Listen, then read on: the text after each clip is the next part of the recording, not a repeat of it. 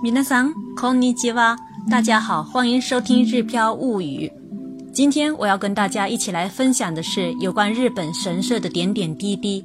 如果您现在不方便收听我的音频，您可以关注我的个人微信公众号“日飘物语”，里面不仅有非常详细的图文介绍，同时也附有音频。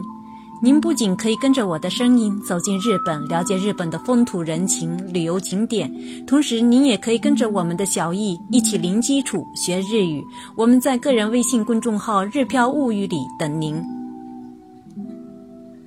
在佛教进入日本之前，日本一直是一个神道国家，历史最为悠久的神社可以推奈良的大神神社，可以追溯到两千一百年前。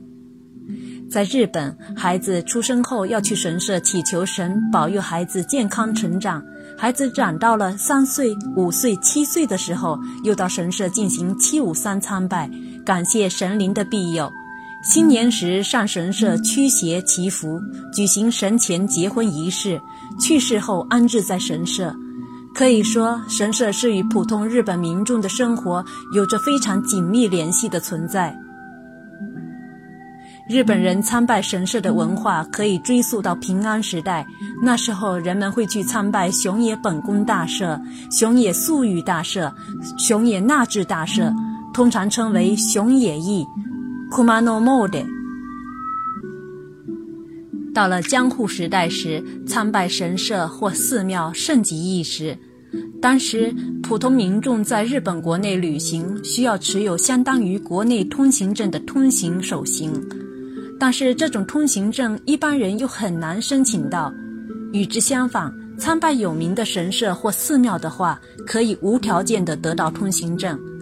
因此，参拜神社寺庙成为人们顺便旅行的好借口。一生中到有名的神社去走一走、看一看，成为当时很多普通民众的梦想。即使是在现代，很多普通民众也会习惯性的在神社里看一看、拜一拜。神社里不可缺少的是鸟居，鸟居类似于中国的牌坊，通常是开字形的。鸟居的颜色、材料、大小、形状以及建造地点也都形形色色，有朱红色鸟居，也有原木色鸟居。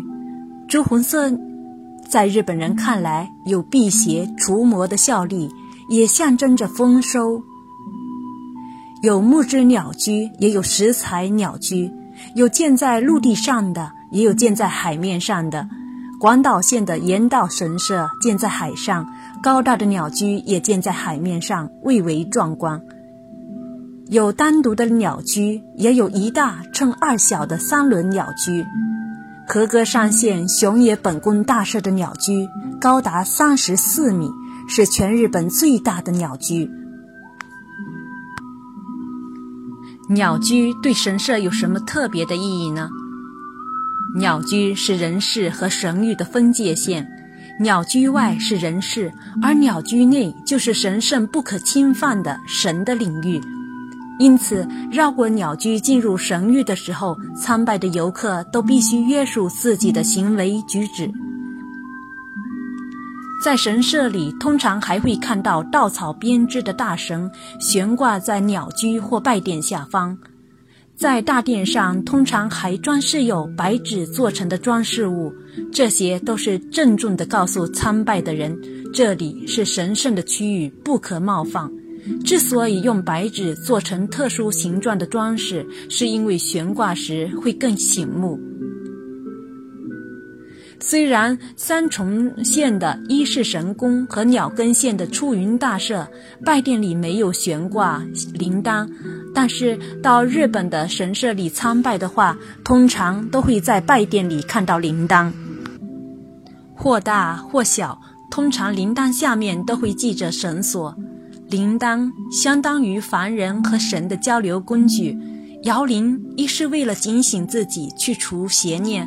二是为了通过铃声告诉神，我来参拜了。全日本最大和最小的铃铛，都在鹿儿岛县的香崎八方神社里。大的直径有三点四米，重达五吨；小的直径只有两毫米，在日本神社里，通常还会看到稻草绳围起来的参天大树或者岩石。在日本神道里，认为大自然万物皆有灵，大树、岩石是容易让神灵降临的地方。这些树木通常被称为御神木。通常我们都会在大的神社里看到一些几百年的老树被奉为神灵。寺庙里供奉佛像、舍利子，而日本神社的本殿里供奉的是御神体，在神社内通常称为御灵带，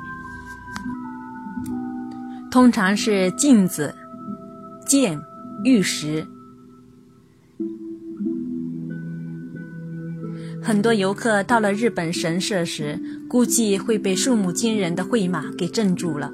绘马相当于中国的许愿牌，访客会在绘马上写下自己的心愿，祈求神灵帮助自己实现愿望。有时候也可能是感谢神灵。